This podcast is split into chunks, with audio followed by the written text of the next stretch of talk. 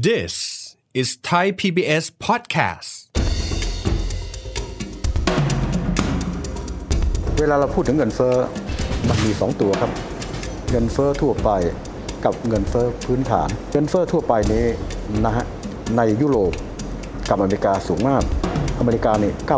9.1 ยุโรปก็ประมาณ 8%เกือบ9%สินค้าตัวเท่าเดิมอะแต่มีเงินเยอะ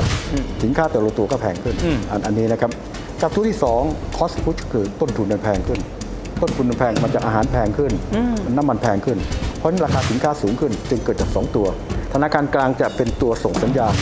เขาเรียกดอกเบี้ยนโยบาย ดอกเบี้ยนโยบายเนี่ยนะครับหมายถึงว่าเป็นเงินที่ทางธนาคารกลางจ่ายให้กับธนาคารพาณิชย์ที่เอาเงินมาฝาก หรือคิดจากธนาคารพาณิชย์ที่กู้จากธนาคารกลาง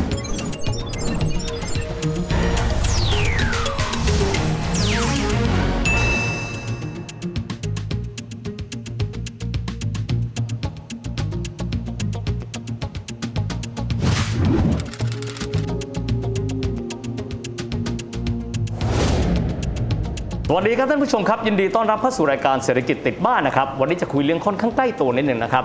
ตอนนี้ทั่วโลกเลยเงินเฟ้อก็มีความหมายว่าราคาสินค้านั้นปรับตัวขึ้นครับแต่บ้านเราเองหลายคนก็จะบอกว่าจริง ๆ แล้วเนี่ยเราก็จะมีสินค้าราคาควบคุม แต่ระยะหลังดูเหมือนจำเป็นครับที่ต้องมีการปรับราคาสินค้าให้สอดคล้องกับต้นทุนที่สูงขึ้นด้วย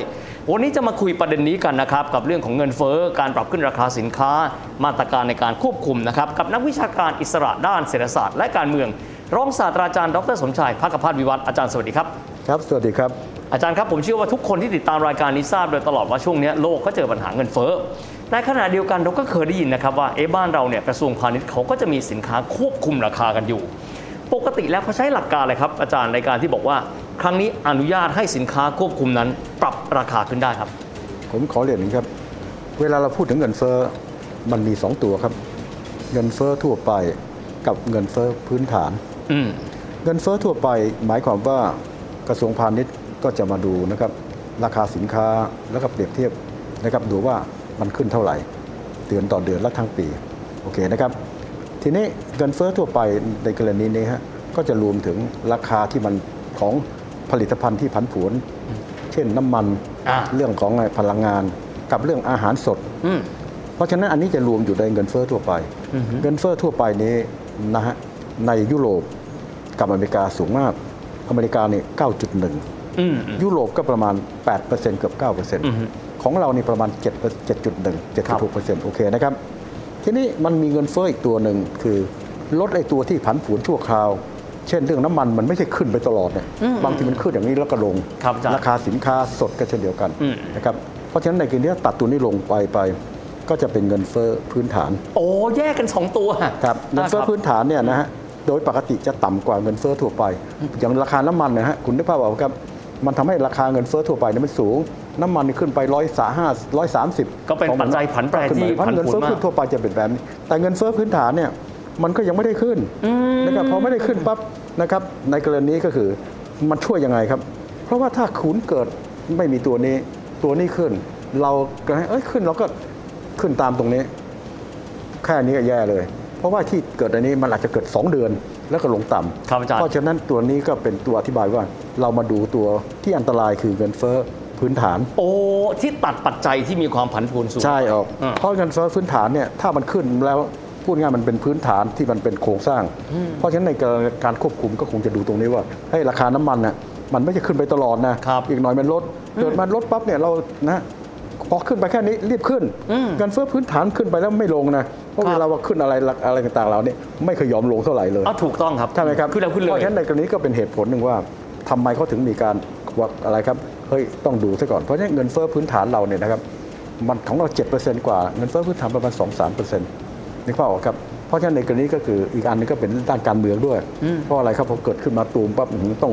ต้องต้องอะไรครับช่วยเหลือประชาชนนะเพราะจะมีความรู้สึกโอ้โห ไอ้นู่นก็ขึ้น ค่าแรงก็ขึ้นเอ้ยไม่ใช่ไอ้น้ำมันก็ขึ้นก๊าซก็ขึ้น ไฟฟ้าก็ขึ้น มันขึ้นหมดเลย แล้วถ้าเกิดไอ้ที่เราอยู่ในอาหารธรรมดาก็ขึ้นอยู่แล้วอะเพราะไอ้ที่ควบคุมมันขึ้นต่ออในกรณีที่ไปขึ้นไม่เคยเดินลงนะครับเพราะฉะนั้นก็เลยมีการเบรกเบรกเบรกเบรกกันนี้ไว้ เพราะว่าตัวนี้ขึ้นปั๊บเนี่ยนะฮะมันจะมีประเด็นสำคัญคือเพิ่มไอ้เรื่องของไอ้ตัวอะไรครับอ่าเรื่องของไอ้ไอ้ไอ้กระจายไปเพราะมันเป็นพวกที่เกี่ยวข้องกับพวกถาวร เพราะฉะนั้นในกรณีก็เป็นอธิบายเหตุผลว่า ทำไมนะครับถึงมี 2 ตัว และไอ้สองตัวนี้มันช่วยยังไงและขนาดเดียวกันก็อธิบายทำไมมีการเบรกในบางส่วน เพราะว่าราคาที่เราดูอยู่ ถ้าเชื่อตามราคาน้ำมันป่านนี้ขึ้นไปเยอะแยะแล้ว เพราะปล่อยเบรกปล่อยเบรกเลยเพราะตอนนี้ประชาชนก็เดือดร้อนครับเพราะฉะนั้นก็ต้องพยายามดูให้มันสอดคล้องกันว่า ไอ้ตัวนี้มันขึ้นไปนานไหมนานถึงจุดหนึ่งไอ้ตัวเงินเฟ้อพื้นฐานเป็นแบบนี้ ในกรณีประชาชนนะครับอ่า ไอ้คนผลิตมันขาดทุนอะนะครับเพราะขาดทุนครับนะในกรณีก็ควรจะยอมเขาครับเพราะฉะนั้นอันนี้ก็เป็นส่วนหนึ่งที่ทางด้านนู้นก็ดูตรงนี้ว่า ถึงจุดจุดหนึ่งมันจะเป็นเรื่องที่เรียกว่าทำให้ต้นทุนสูงขึ้นถาวรไหมหรือเพียงแต่ชั่วคราวครับแล้วก็ลง อันนี้ก็เป็นส่วนหนึ่งที่มองจากภาครัฐชะลอหน่อย มองจากเอกชนบอกเฮ้ยผมชักจะแย่ อันนี้ก็คือส่วนที่เราได้ยินกันตอนนี้แล้วครับ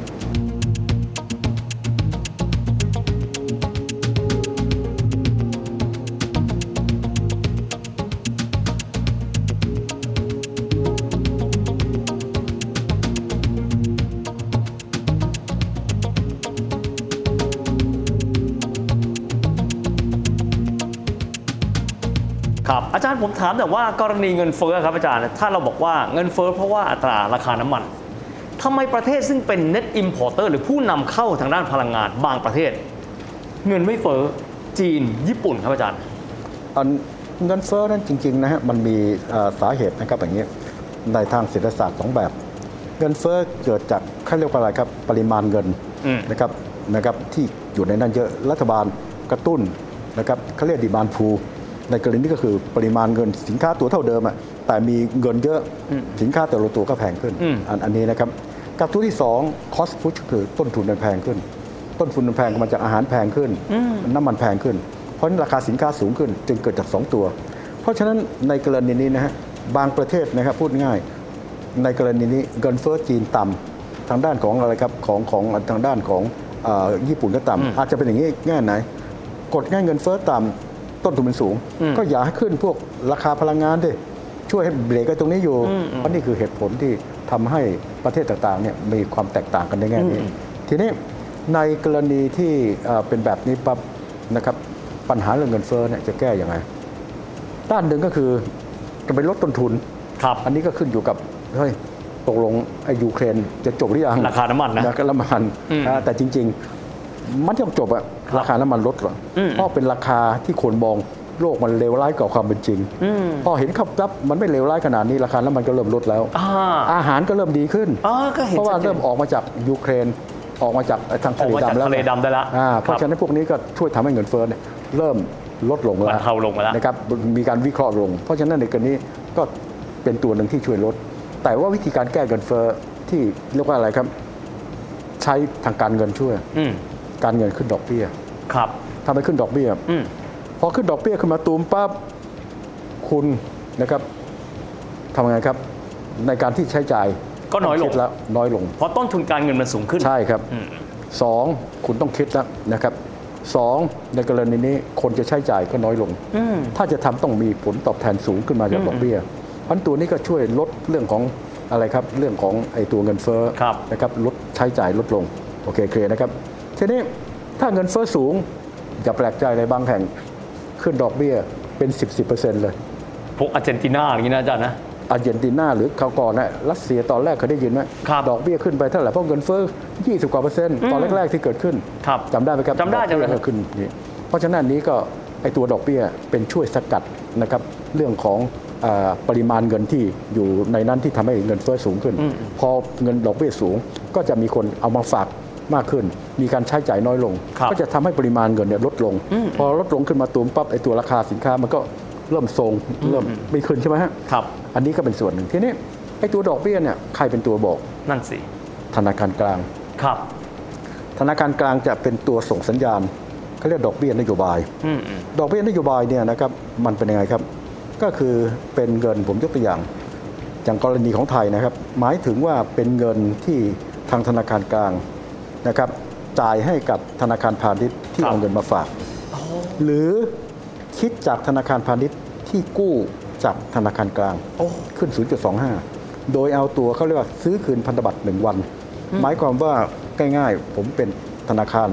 พาณิชย์มีเงินสภาพคล่องไม่เหลือ ผมต้องใช้เงินอืมอืมผมก็มาทำไงครับ มาขอกู้จากธนาคารชาติโอ้ธนาคารชาติให้ ผมก็เอาตัวพันธบัตร1วันเนี่ยมาเป็นหลักประกัน เพราะฉะนั้นเวลาซื้อคืนเพราะฉะนั้นนี้ก็คือนโยบายที่แบงก์ชาตินะครับกำหนดไว้เป็นนโยบายที่พูดง่ายเป็นนโยนโยบายนะครับใช้เก็บสำหรับและผลตอบแทนจากเงินฝากมีเงินเยอะ หรือจากเงินกู้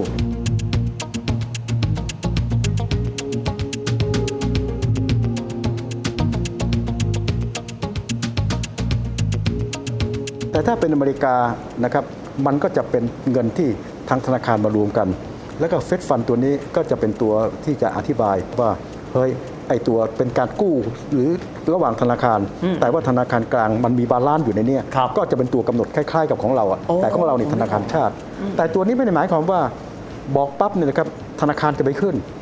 ในกรณีขึ้น 0.25 ธนาคารอาจจะบอกเฮ้ยผมไม่ขึ้น โอ้คือไม่ได้ทันทีไม่เอ่อไม่ได้หมายกดอาจจะไม่ปุ่ปั๊บขึ้นด้วย ไม่ได้กดปุ่มปั๊บส่งผ่านไม่ครับไม่นอกใช่จากนะไม่ทันทีบางทียังไม่ขึ้นโอ้เพราะเขามีความรู้สึกว่าเฮ้ยสภาพคล่องมันเหลืออยู่อะครับเขาจะแล้วเพราะฉะนั้นในกรณีแบงก์ก็จะไม่ขึ้นนะครับแล้วก็อาจจะรออีกสักพักหนึ่งหรือเขาจะไปบอกว่าเฮ้ยจะขึ้นถือต้นทุนสูงขึ้นแต่ถ้าสมมติว่าเขามีเงินเขาเรียกว่าเป็นฟิกเป็นเดือน ในกรณีของเก่ายังอยู่ครับแต่ถ้าไปขึ้นในตัวที่เป็นเขาเรียกว่าเงินออม อันนี้อาจจะเร็วขึ้น ครับเพราะฉะนั้น 0.25 ที่รัฐบาลเขาหลายแบงก์อาจจะยังไม่ได้ขึ้นเรียกว่าเพราะฉะนั้นในกรณีก็คือเป็นเขาเรียกว่าเป็นดอกเบี้ยนโยบายไงแล้วก็จริง ๆ ก็คือแล้วแต่ธนาคารแต่ละแห่งจะต้องมองมองว่าสถานะเป็นยังไงครับ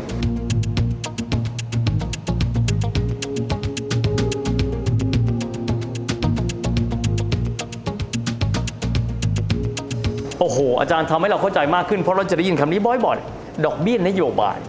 กับดอกเบี้ยปกติอาจารย์ผมถามพร้อมกันเลยว่าขึ้นอัตราดอกเบี้ยนโยบายอย่างกรณีของไทยเนี่ยเศรษฐกิจเรายังไม่ฟื้นตัวเต็มที่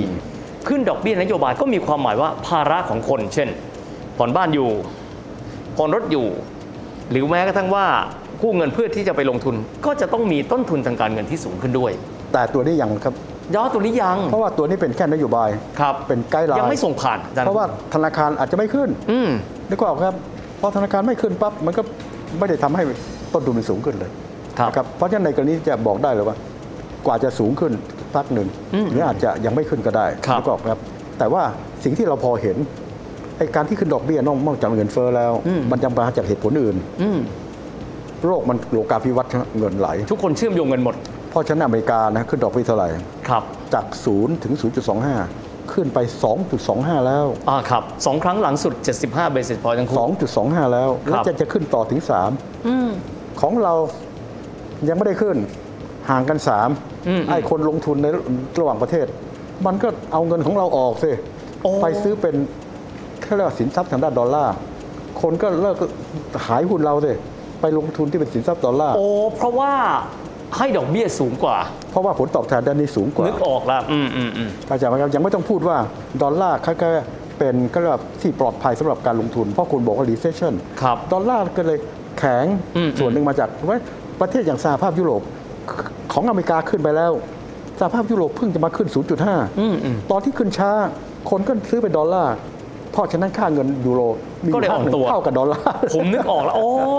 กลไกโลกเขาทำงานกันแบบใช่นี้ครับใช่ครับนะครับเพราะนี่คือเหตุผลอีกอันหนึ่งว่าทำไมขึ้นนึกออกครับเพราะฉะนั้นทางแบงก์ชาติก็พยายามป้องกันไม่ให้เงินไหลออกอืมนะครับส่วนจะแก้เงินเฟ้อจริง ๆ มันแก้ไม่เท่าไหร่เพราะเงินเฟ้อมันมาจากต้นทุนมันแพงขึ้น คือน้ำมันและตัวนี้มันกำลังเริ่มดีขึ้น เพราะว่าราคาน้ำมันกับอะไรต่างๆเหล่านี้เพราะฉะนั้นมันถึงเหตุผลที่ว่าเราขึ้นช้าครับขึ้นอยู่อืม0.25 นะครับแต่เนื่องจากว่า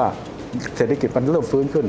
ก็ไม่แปลกใจในอนาคตก็จะขึ้นต่อได้ อันนี้จะมาจากเหตุผลหนึ่งแล้ว เพราะเศรษฐกิจอยู่ในขาขึ้นอืมนะครับเราจะเห็นตัวเลขนะฮะเราขยายตัวเท่าไหร่ครับในในช่วงที่ผ่านมา 2. จุด2.5อืมอืมอืมนี่บอกครับ เพราะฉะนั้นจากปีต้นปีเนี่ย1.8 เพราะในความเห็นผมก็คิดว่าปีนี้ทั้งปีนะฮะผมยังเชื่อว่าจะถึง 2.8 ถึง 3 เปอร์เซ็นต์อืมอืมเพราะว่าอะไรท่องเที่ยวเนี่ยมาเต็มไปหมด โอ้ ชัดเจนเลย ใช่ครับ เพราะฉะนั้นนี่ก็เป็นส่วนหนึ่งที่อธิบายว่าในอนาคตนะครับ แม้ว่าไอ้ตัวดอกเบี้ยนี่ขึ้น ถึงจุดหนึ่งพอเศรษฐกิจเริ่มฟื้น ความจำเป็นในการที่จะไอตัวดอกเบี้ยเนี่ยซึ่งอาจจะต้องทำให้มีการเริ่มขึ้นแล้ว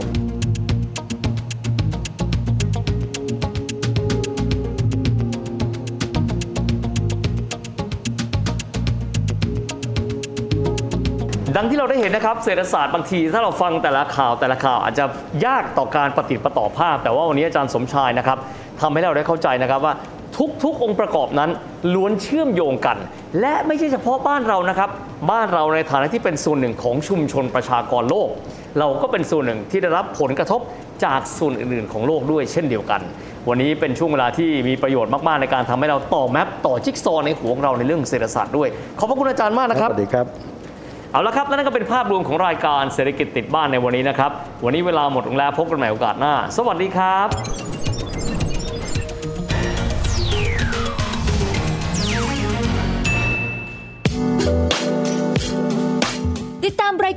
ายการทางเว็บไซต์และแอปพลิเคชันของไทย PBS Podcast